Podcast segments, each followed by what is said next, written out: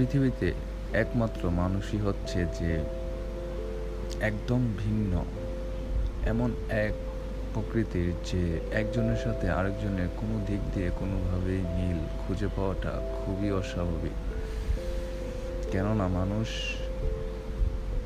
একরকম কখনোই হতে পারে না। তার চিন্তা ভাবনা মানসিকতা, তার আচার আচরণ কখনোই অন্য একজনের সাথে সম্পূর্ণরূপে কখনোই অ্যাডজাস্ট হবে না। তো সেই কারণে বলছি, আপনি আপনার মতো, অন্যকে আপনার মতো করে ভাবার কোনো অধিকার আপনার নেই। কারণ সে তার মতো।